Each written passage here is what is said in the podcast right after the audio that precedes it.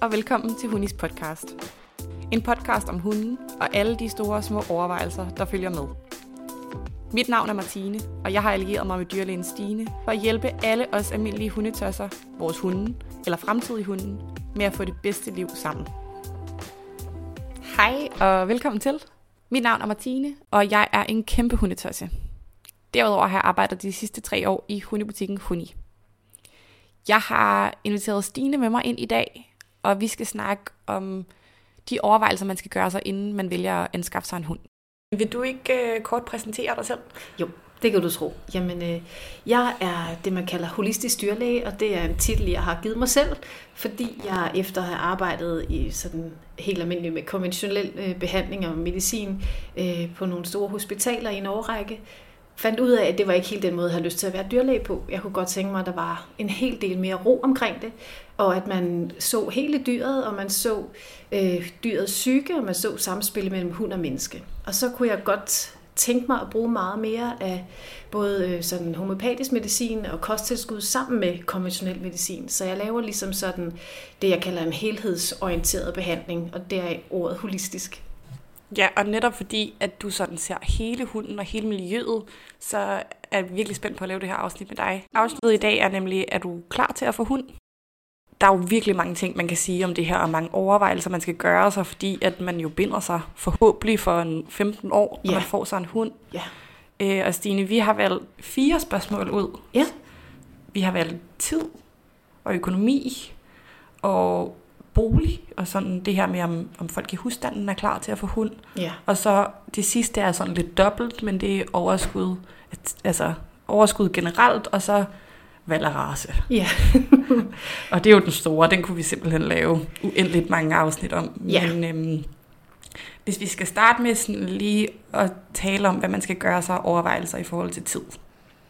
Det er nok den allerstørste faktor, øh, vil jeg sige, og det er også derfor, den er god egentlig at, at lægge ud med, øh, fordi det er et lidt nyt liv, du får, i hvert fald for en periode. Øh, jeg vil sige, det første halve år til hele år, øh, der skal du i hvert fald, ja, det er svært at sætte timer på, men, men du skal i hvert fald øh, påregne, at det er noget af det, der kommer til at dominere rigtig meget din hverdag, fordi du kan risikere at få en hund, der egentlig også skal ud ret mange gange om natten, øh, og det kan være svært at sige, hvor lang den periode er. Det betyder, at du faktisk kommer til at blive ret træt. Ja. Så, så du skal simpelthen ligesom påregne, at øh, der er en periode, hvor du er træt, og det kan for nogens vedkommende være lidt ligesom at få et spædbarn. Så øh, altså tiden, øh, du skal gå mange ture med den lille hund. Øh, de skal ikke være lange, men du skal ud tit og ofte.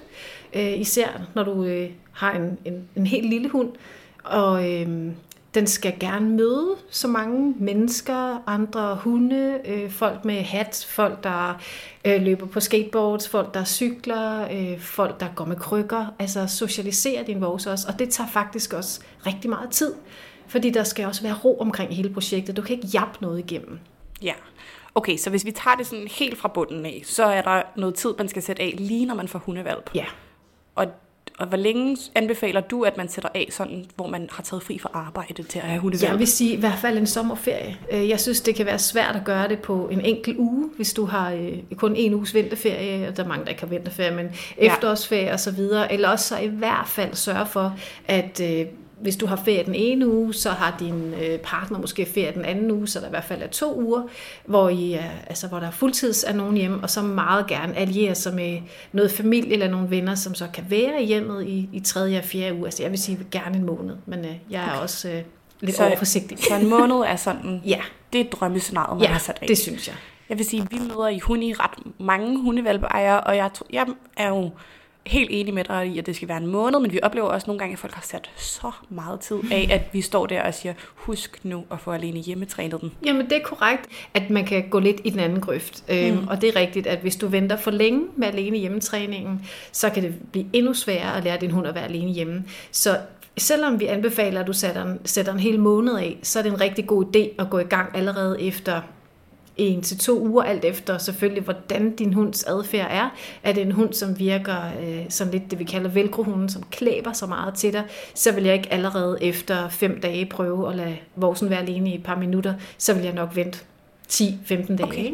Det er spændende, du siger det, for jeg havde ikke troet, det var omvendt, at hvis man havde en hund, der klæbede så meget, så skulle man være endnu hurtigere. Ja, nej, jeg synes faktisk, at man kan sige, det er jo også sådan lidt en del af den nye adfærdstræner, der er kommet ind sådan de sidste 10 år, at man faktisk meget lader hunden bestemme ved, hvordan viser hunden, at den gerne vil have det. Altså hvor vi før i tiden, for eksempel øh, hvis du vil gå med din hund, og du kan se, at den egentlig er lidt bange for noget, så tænker vi, ej, så skal du den netop nærmere, så du lige kan se, at det ikke er så farligt. Men hvor vi egentlig har fundet ud af, at det faktisk nogle gange kan give hunden nogle større problematikker, fordi den bliver presset. Øh, hvorimod det er bedre hele tiden at lade hunden vise, hvor langt kan jeg egentlig gå, før jeg ligesom... Ja, lige præcis. Ja. Så, så, så det er egentlig, man, det er rigtigt, det gjorde man før i tiden, men man har ligesom vendt rundt på en tallerken der og fundet ud af, lad hunden selv vise vejen. Okay. Mm-hmm. Okay, så nu har vi ligesom sådan, den første måned, ja. der er det et fuldtidsjob. Ja. Så har du, siger du, det første år, der skal man regne med, at der er ens liv i hvert fald vendt på hovedet nok til, at, at man godt kan regne med, at main focus i livet, det er... Det skulle øh, gerne være på hunden. Det er ja. på hunden. Hvad, når man sådan har en etableret hund? Hvis man drømmescenariet er, at man bare får den mest velafbalancerede hund, ja. hvor meget sådan i hverdagen skal man så regne med? Hvor meget kan en hund være alene hjemme sådan i en optimal Ja, altså man kan verden. sige sådan, ja, i den optimale verden, så, øh, så vil jeg egentlig sige, at jeg synes, hun skal være alene i 6 timer. Øh, og ja. det er faktisk, fordi en hund også har brug for noget hvile. Ja. Og igen, det kan være svært det der med at sætte nogle timer på, fordi alt er jo afhængig af, hvilken type familie den bor hos. Ja. Øh, bor den hos en børnefamilie, hvor der bare er skrald på, jeg har selv fire børn, jeg kan se mm. vores hunde, de synes faktisk indimellem, det er ret fedt, når vi går, så kan de få lov til at sove. Ja. Øh, så jeg tror, de kunne egentlig sagtens være alene i de der seks, måske endda også otte timer, som der er jo mange andre, der siger, at hun kan godt tåle at være alene hjemme i otte ja. timer. Og det kan den også, men jeg vil sige, for de flestes vedkommende er, synes jeg, altså 6 timer er lidt mere passende. Ja. Øhm, men det betyder ikke, at der skal være fuld underholdning hele tiden, men det, der er bare noget tryghed i, at man også er hjemme. Øhm, men men det, når det er sagt, så er det jo mere sådan antallet af gåture, øh, mm. og selvfølgelig, hvor meget mental træning skal man lave. Og der vil jeg sige, at altså, jeg synes sådan en halvanden times gåtur i alt, øh, sådan gerne fordelt på kvarter 20 minutter om morgenen, kvarter 20 minutter om, om aftenen, og så altså gerne tre kvarter midt på dagen, hvis du kunne komme afsted med det. Ikke? Og hvis ikke man kan det, det kan man jo ikke hver dag, så sørg for at have noget legetøj, som virkelig kan stimulere hunden, øhm, og endnu bedre sørg for at træne med din hund. Altså mental træning kan være virkelig, virkelig fedt, og det kan faktisk også være bedre end en lang tur, hvor jeg måske ikke oplever særlig meget. Øhm, så så igen, det er lidt en afvejning. Ja, fordi jeg skulle lige til at sige, at min hund, den er, den er nok 8 timer alene om dagen, ja. fordi jeg har helt almindeligt arbejdsliv, ja. og nogle gange har jeg nogen, der lige, så har jeg en roomie, der nogle gange kommer hjem lidt før mig, men jeg tror, at den måde, jeg prøver sådan at få det til at være afbalanceret i, er, at jeg så går en time med min hund om morgenen, ja. Ja. og så laver vi altid noget træning om eftermiddagen, sådan, så der så prøver jeg at veje op for det på en anden måde. Præcis, og, og det lyder også som verdensklasse liv for en hund, men der er virkelig mange, der ikke kan gå en time Nej, om morgenen med deres hund. Ikke? Og det er jo super fedt, når man kan. Ja. Øh, og man kan sige, det er jo også, altså en, en hund finder jo også hurtigt ud af, øh, er det den lange tur eller den korte tur? På en eller anden måde kan de bare mærke på en, ja. øh, hvad der skal ske. Og det er faktisk en helt anden ting, som vi egentlig ikke har snakket så meget om. Men hunden, de kan faktisk aflæse vores signaler på en måde, som vi ikke altid helt kan forklare. Altså jeg har virkelig mange klienter, der siger til mig, det er så mærkeligt nogle gange, når jeg bare tænker på at gå tur med min hund, og det egentlig ikke er et tidspunkt, hvor vi plejer at gøre det. Ja. Og jeg har ikke bevæget en finger nu, så står hunden ved siden af mig. Øh, så hundene, det, og det er jo en helt anden ting, de kan simpelthen mærke os, øh, og de kan mærke nogle ændringer, nogle vibrationer, øh, som vi udstråler på en eller anden måde. Og det skal man også huske, den der ro, som er så vigtig, at vi har i alt, mm. hvad vi foretager os. Øhm, den, den opfanger de. Så hvis man er ret stresset, hvis der sker noget i ens liv, så skal man ikke blive overrasket, hvis man kan se, at ens hund også begynder at reagere. Fordi ja. de vil virkelig afspejle meget den måde, vi har det på. Øhm, så det, det skal man også huske at have med. Og det er jo også igen en tidsfaktor, fordi hvis du selv har en periode, hvor der, og vi lever jo altså ikke sådan et liv, der er lige ud af landvejen. Der sker jo mange ting øh, i alle menneskers liv, og det skal man også huske på, at det påvirker faktisk også hunden, hvilket også kan, kan kræve nogle gange, at man er lidt mere, altså bruger noget mere tid på at sidde egentlig bare og age sin hund med nogle lange øh, strøg på hver side af kroppen, for det kan faktisk være meget beroligende for hunden. Det får udløst en masse øhm, oxytocin i kroppen, som også kan virke beroligende. Og det er jo lidt det, vi kommer til i et af de senere punkter, lidt at snakke om det her med overskud. Ja. Men det er jo det her med selv, når du ikke har noget overskud, skal du stadig have overskud til en anden end dig ja. selv. Ja, og til at klart. være opmærksom på, at din adfærd kan være så stressende, at det er så stressende for din hund. Ja, og men man kan sige, der hvor man kan hvis man af en eller anden årsag, øh, hvis man for eksempel bliver skadet, altså hvis man du ved, mm. har ondt i benet, eller der sker et eller andet, så man ikke kan gå så lange ture, så er det, at du altid kan kompensere lidt ved simpelthen at lave noget mental træning. Altså et eller andet, hvor din hund skal snuse sig frem til en eller anden form for belønning. Øhm, der er rigtig, rigtig mange forskellige måder, hvor man kan mentalt træne sin hund på med lugtesatsen. Ja, så tænker jeg egentlig, at jeg er sådan lidt hårdt ved at hoppe videre til det næste sådan punkt, som vi har på dagsordenen, og det er sådan lidt, lidt kedeligt, det er økonomi. ja. Øhm, men stadig noget, som... som relevant. Ja. ja. Altså, jeg, kan, jeg står jo i Huni, som er en hundebutik, og vi oplever ret tit, at folk kommer ind, og så er de sådan, wow, der er mange ting, man skal have. Og de troede egentlig, at den der hovedudgiften, det var de mange penge, hun er blevet ret bekostelige, ja. men de mange penge, de har lagt for hunden. Ja. og man var overhovedet ikke færdig der. Nej, men det, det er rigtigt. Øhm, jeg vil sige, som dyrlæge bliver man altid ret ked af, når der er nogen, der ringer og siger, jeg har en hund, som er helt vildt syg, men jeg har ikke rigtig nogen penge øh, til at få ja. behandlet min hund. Hvad skal jeg dog gøre? Ja. Og det gør ondt, fordi øh, det er sindssygt vigtigt, at man behøver ikke at være rig, men man skal i hvert fald have sat et par tusind kroner af, øh, og, og ja. måske endda lidt mere. Øh, per måned, i hvert fald når du har en lille hund, for det, altså en, en ung hund. Ja. Fordi der er ingen tvivl om, at dyrlægeregninger, hvis vi starter med den, den de er gerne lidt højere, øh, når hunden er en valp, eller når den bliver helt gammel. Øh, lidt ligesom jeg også selv, ikke? Altså, så går du bare mere til undersøgelse og behandling. Øh, og så er der jo en, øh, en lovpligtig ansvarsforsikring, som man skal mm. have. Den er ikke specielt dyr, men som dyrlæge vil jeg virkelig gerne yeah. anbefale, at man får en sygeforsikring.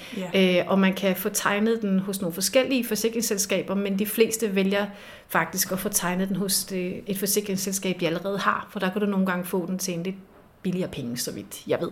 Ja. Men, øh, men jeg vil sige, få endelig en. Og der, de koster sæde mellem 1500 og 2500 kroner årligt. Ja. Og så er der lidt forskellige selvrisiko på. Øh, men det er altid sådan, at hvis du har et sygdomsforløb, som ligesom strækker sig over et par måneder, så skal du ikke betale selvrisiko andet end den første gang. Hvis det sådan er det, der hedder et fortsat behandlingsforløb, så skal du ikke betale det næste. Altså hvis du er afsted 3-4 gange med det samme, samme sygdom eller samme lidelse.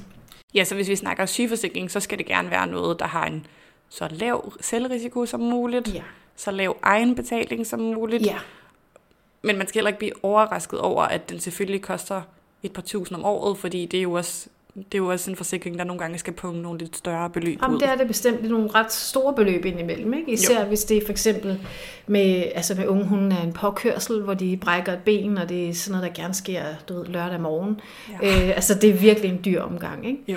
Øh, og så vil jeg også sige i forhold til det her med forsikringer, altså sørg for, når du nu har forelsket dig i en hunderace, og øh, så spørg det forsikringsselskab, du regner med at tegne forsikring hos, hvad de dækker og hvad de ikke dækker. Fordi der, der er lidt forskel, og det er jo meget racerelateret. Ja. Så nogle gange er der nogen, du ved, der har forelsket sig i en eller anden hunderace, og så når de kontakter alle de her forsikringsselskaber, kan de se, whoops, jeg har vist ramt en race, der har ret mange øh, racespecifikke fysiske udfordringer, så måske vælger man lige en anden race. Det, det har jeg altså hørt en del, der, ja. der vælger. Det kan jeg godt nok også godt se i butikken, at vi har jo raser, som vi ja. ikke bare spørger om, må den få en godbid, men som, hvor vi altid følger op med, er nogle allergier, fordi ja, vi bare godt præcis. ved, at det er der bare ret tit hos den her race, ja. specielt hvis ja. den er hvid. Ja, og, det, og, og lige det her sted er faktisk et område, hvor det kan være svært at finde øhm, altså at undersøge nettet for muligheder, fordi ja. der vil jo typisk stå noget positivt om hundens adfærd og alle de fede ting, som er ved den her race. Ja. Øhm, og rigtig mange af de her, hvad skal man sige, de raser, hvor vi som dyrlæger tænker, uh, det kan blive en problemhund, mm. det er typisk nogle sindssygt søde hunde, og det er jo ja. derfor, de er så populære. Ja. Øhm, og det er ligesom det, der så altså, kommer til at fylde, når du googler den her hund. Så det kan faktisk være svært at finde noget specifikt om de enkelte hunde. Men spørg forsikringsselskaberne, ja. for de ved det. Helt sikkert. Og vi kommer også til at lave et afsnit, der handler om, hvad for nogle hunde, der er gode som lejlighedshunde, og også lidt førstegangshunde. Ja. Og der har vi faktisk, der havde vi en hel masse ja. af de her små, Præcis. dejlige, kortsnude raser ja. inden, og, og vi vendede, og vi snakkede, og vi var sådan, skal vi anbefale dem, for det er virkelig nogle gode hunde, ja. men det er også bare nogle hunde, der virkelig kan komme til at koste mange penge. Ja, præcis. Og det er jo mange af dem, må man også sige, har jo altså hvis man skal sige det lidt groft, en lidt dårligere livskvalitet, fordi nogle af dem simpelthen har svært ved at trække vejret, øh, ja. fordi det bliver, når det bliver varmt, og de hæver op, og hvis de bevæger sig meget. Øh, og så er det jo, det begynder at være lidt svært sådan at se det etisk korrekt i det. Ikke? Så, så det er jo nogle svære øh, dilemmaer, man kan komme ud i nogle gange. Ja, og det er jo din dyrlægefaglige ja. tilgang, der kommer herind, og for mig som måske lidt mere almindeligt hundemenneske, tænker jeg, og det bliver også dyrt. Ja, ja.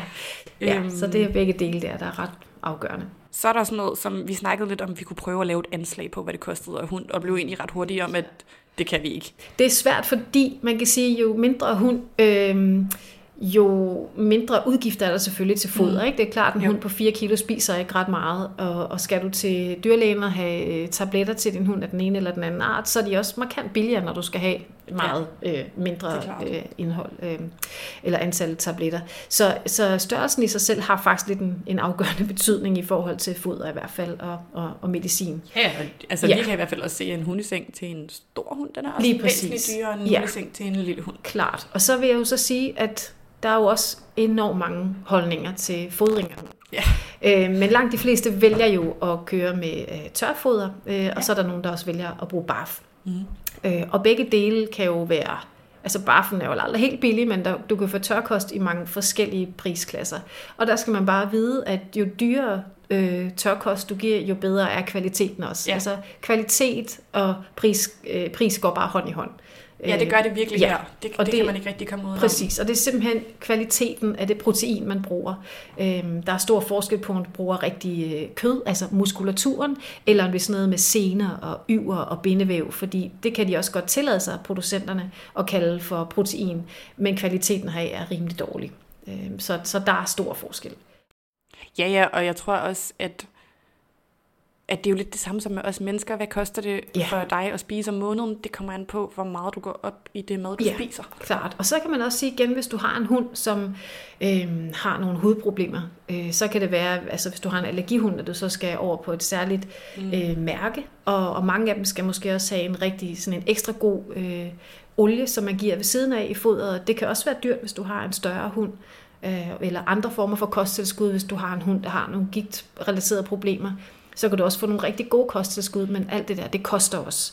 Øhm, Så, så igen, altså du skal bare vide, at det kan koste dig øh, en hel del at have en hund, men ikke nødvendigvis. Du kan også være heldig at få en af de der hunde, hvor de, Altså, altså, spise det hele, ikke? ja, de kan spise alt, og de, nogen har så stabile mave, at de kan jo spise en hundelort nede i parken, og de får ikke engang dårlig mave. Altså der er kæmpe forskel, ikke? Jo. Det er der virkelig. Jeg kan prøve at komme med sådan et lille eksempel. Jeg har en Border Collie Australian Shepherd blanding på 16 kilo. Hun spiser Akana nede for os. Ja. Det, hun spiser en 11,5 kilo på sådan en måned til halvanden, og det ligger til cirka 700 kroner. Ja, Øhm, så det er sådan, hvad hun koster at fodre på. Ja. Og det tror jeg ikke at er helt urealistisk, at man skal tænke det der omkring, hvis man har en semi-stor hund. det lyder meget, meget som et rigtigt... Det er jo lidt et slag på tasken i forhold det er jo ikke, fordi man kan... Nå, men så har man noget, er et godt, men også et af de dyre mærker, men øh, faktisk et af de få, jeg anbefaler. Øh, Jeg synes, altså, ja, det er svært at ikke, vi skal ikke gøre reklame, men, Nej, men man kan sige, alt, hvad der er bæredygtigt, øh, og det, der er lige præcis ved Akana, det er, at de jo netop bruger friske råvarer. Altså det er nogle Helt ting, sikkert. som meget hurtigt bliver lavet om til fod, og de ligger ikke i månedsvis på frost eller køl. Øh, Og det er noget, det jeg virkelig godt kan lide ved det. Ja. Mm. Fedt. Så hopper vi igen lidt drastisk til bolig, Ja, og det her med, om alle i husstanden er klar til kæledyr. ja, Og det var lidt noget, som da jeg ringede og sagde til dig, så var du sådan, selvfølgelig har man da overvejet det, men det er faktisk noget, vi hører ret Ja. tit, at folk Ja. køber en ofte lille hund i en lejlighed, hvor de ikke må have dem, fordi det er der ikke nogen, der opdager. Øhm, og til det er der jo ikke så meget andet end at sige, at sådan, så skal du også være klar til at flytte, hvis det bliver opdaget, for det Ja. hører vi faktisk ret tit, at det gør. ja. øhm, og, og det er måske heller ikke kun, hvad for en bolig du bor i nu, men igen det her med at huske, at man altså har en hund i virkelig mange år. ja, Så bor du her, er du sikret, at du kan bo her ja. nok til, at du har ro til at kunne finde en ny lejlighed, hvor man må have hund, hvis det er der, det ender. Ja, men det er rigtigt. Og så har vi et andet punkt, der hedder altså det her med, om alle i husstanden er klar til at få hund.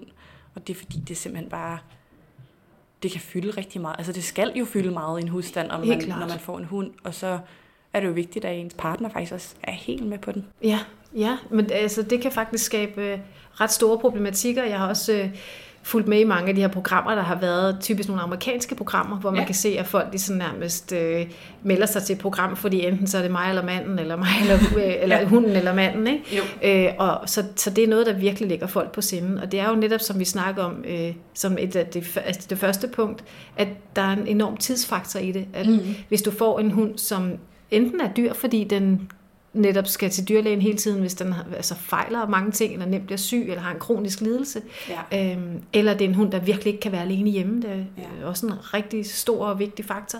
Ja. Øhm, eller du har en hund med et adfærdsrelateret problem, som vi virkelig skal bruge rigtig lang tid på. Så er det jo noget, man netop skal have snakket igennem på forhånd og sige, mm. den her risiko, den er Den der. er der. Ja, Og igen, så er der jo virkelig mange tilfælde, hvor det går sindssygt smooth, det er der. og hvor det overhovedet ikke er problematisk, at Lige den ene er lidt præcis. mere investeret end den anden. Men det er bare et problem, hvis ikke man har nævnt det, for så kan den anden Ja. ja. godt føle sig lidt bundefanget. Ikke? Og Jo, sådan det er klart. Sige, okay, det havde jeg ikke lige regnet med. Og så er det vigtigt, at man kan sige, jeg har faktisk nævnt, at det var en faktor, Ja. at øh, vi kan risikere, at der sker ABC. For mit eget vedkommende kan jeg jo sige, at vi har en gadehund, Ja. og øh, jeg var jo godt klar over, når du tager en gadehund ind, så er det jo lige med, at man muligvis pådrager sig et kæmpe øh, problem. Ikke? Jo. Øh, fordi man kan sige, at man har det rigtig godt med sin samvittighed, fordi man har reddet et, øh, et dyr fra et kedeligt liv, eller Ja. fra højst sandsynligt en aflivning. Ja. Men det er også noget, hvor du i den grad skal sætte tid af, og endnu mere tid, end hvis du for eksempel bare i citationstegn får dig en hundevalp. Ja. Øhm, fordi der skal du starte helt forfra med en hund, som allerede har nogle ret dårlige vaner. Ikke? Så jo nogle oplevelser i bagagen, Helt- som man ikke altid Præcis, kender. ja, vanerne er netop kommet på grund af altså, virkelig ubehagelige og traumatiske oplevelser. Ikke? Jo. Men der skulle også kilde min mand lidt meget under hagen og sige, øh, det er mit projekt. Selvfølgelig bliver han også øh, inddraget, men det er mig, der står som altså, primær personen for, for den her søde gadehund, vi nu har fået. Ja. Øhm, men at han selvfølgelig også skal være med på, at han skal jo også lære, hvordan går man tur med en hund, som muligvis laver udfald øh, mod alle mulige andre hunde, vi møder osv. Ja. Ja. Ikke? Så altså, kommunikation er alfa og omega, og Ja. selvfølgelig ærlighed. Ikke? Jo. Øhm, og så igen, alt det her med, altså er der børn i husstanden, og er det, børn, er det egentlig børnene, som ønsker at få hunden, og de voksne, der sådan lige skal overveje, hmm, vil vi egentlig godt have en hund for vores barns skyld? Øhm, der er der mig også meget at sætte sig ind i. Jeg, jeg bliver tit kontaktet faktisk af nogle forældre, som spørger mig lidt om, hvad, hvad kræver det? Altså, hvor meget Ja. kræver det? Og det er jo igen, altså, jeg elsker jo hunden, så jeg vil jo altid synes, at alle mennesker skal have hund. Jeg synes, det er enormt berigende for ens liv. Jeg synes, det er super fedt for børn at lære at tage ansvar på, øh, for et andet væsen. Øh, mm. En, som er mindre, en, som er skrøbelig, en, som er afhængig af, at vi passer på dem. Øh, men det er også klart, at hvis du aldrig har haft hund før, så, så er der nogle... Øh, altså, så bliver dit liv ændret på en måde, som du måske ikke havde forventet. Ja. Og hvis de fleste siger også, wow, det var måske lidt hårdere, end jeg havde regnet med, men til gengæld den kærlighed, de føler for det Ja. lille væsen, det lander det øjeblik, man ser de der små poter. Ikke? Altså første gang, man bare er ude og se på en valp, Ja. så er det jo sjældent, man tager derfra igen og siger, ej, jeg tror ikke, jeg skal have den. Altså, Ja. så er man ligesom bare, så er man solgt. det skal man Helt også huske sikkert. på. Ja. Så ja, så det er tid og penge, det skal man virkelig overveje. Og tålmodighed og ro. Og vi kommer til at lave et helt afsnit, der handler Yes, om den om- her dynamik mellem Ja. børn og hunden, Præcis. og hvad der er vigtigt der. Ja. Øhm, men man kommer bare ikke udenom, at hvis man har børn i sin husstand i forvejen, så, så er det virkelig, det skal være en del af overvejelsen. ja, Øhm, ja. Fordi det kræver så meget overskud, og overskud er faktisk lidt det næste punkt, som Ja. vi har med. Ja. Øhm, og, og jeg tror, vi har jo i virkeligheden været omkring meget af det i forhold til, hvor meget tid det kræver. ja. Øhm, men når vi siger overskud, så mener vi også, hvad for en race man vælger. Ja, men det er rigtigt. Øhm, der skal man jo igen øh, sætte sig godt og grundigt ind i, ønsker man en hund, hvor man synes, det er super fedt at have den med på løbeture, øh, Ja. have den med på jagt. Mm. Øhm, ønsker man en hund, som man kan gå til agility med, en hund, man kan træne rigtig meget med, eller vil man bare gerne have sådan en lille... Øh, en, altså en lille firebenet ven, som bare skal gå nogle kortere ture, og som egentlig elsker at, at sidde og nusse med ind i sofaen, og som øh, man tager med alle steder. Jeg vil jo egentlig helst have, at man tager alle hunde med alle steder, så det bliver Ja. ja. så socialiseret. Øhm, men man kan sige, at størrelsen betyder jo noget. Hvis du har en rigtig stor hund, kan det være lidt sværere at komme anstigende med, med en stor Grand Danois. Øhm, til nogen, der måske bor øh, et lille sted. Øh, det kan også være sværere at få plads til din hund i bilen osv. osv. Mm. Øhm, men især altså, aktivitetsniveauet er, er nok det allervigtigste. Ja. Ja. Vil du have en meget aktiv hund, som du selv træner, løber med osv., går lange ture i skoven, Mm. øhm, Øh, eller ønsker du bare en lille hund, som altså, synes, det er fedt nok med nogle kortere ture, og synes, det er dejligt bare at være en del af, af den dynamik, der er i hjemmet. Der er mennesker, der kommer og går, og, og, og så ellers bare sidde og blive nusset i, i sofaen og, og få trænet. Ja, og der findes jo sådan raser, som man kalder for specifikke selskabsraser, ja. som ikke sådan, ja. hvor der findes jagthunde og hyrdehunde ja. og alle de her, sådan, ja. som er relateret til en arbejdsopgave, så er der også, hvis man ved, man gerne vil have en hund med et lavt aktivitetsniveau, ja. så kan man også gå efter de her lidt mere specifikke selskabsraser, som er avlet til at være Lige præcis. Og det er jo også typisk de hunde, som er altså små. Jo nærmest jo mindre hund, jo mere selskabshund er den i ja. virkeligheden. Ikke? Jo. Øh, og det er så der, hvor hvor man kan sige, at man, altså mange af dem er blevet enormt populære, fordi det er blevet ja. meget populært at have de små hunde. Ja. Øhm, og de har selvfølgelig også deres øh, problematikker. Mange af dem kan have nogle alene hjemme problematikker, som kan være rigtig svære. Og så i forhold til det, vi snakkede om lidt om før, altså mange af de her lidt kortsnøde raser, som er nogle utrolig blide og søde hunde, mm. de har altså mange af dem også nogle problemer med netop med vejrtrækningen. Mange af dem har også nogle problemer med, at deres øjne simpelthen ikke ligger dybt nok i øjenhulen, så altså, øjet simpelthen kan falde ud. Det lyder uh. så voldsomt, og det er faktisk noget, vi ser ret tit. Ja. Øhm, og så igen øh, er der mange af de her hunde, som altså har voldsomme hudproblemer øh, på grund af allergier. Øhm, og det kan være allergi over for alt muligt, altså både ja. pollen og foder, og der findes mange typer af pollen, og det kan også være husstøvmider.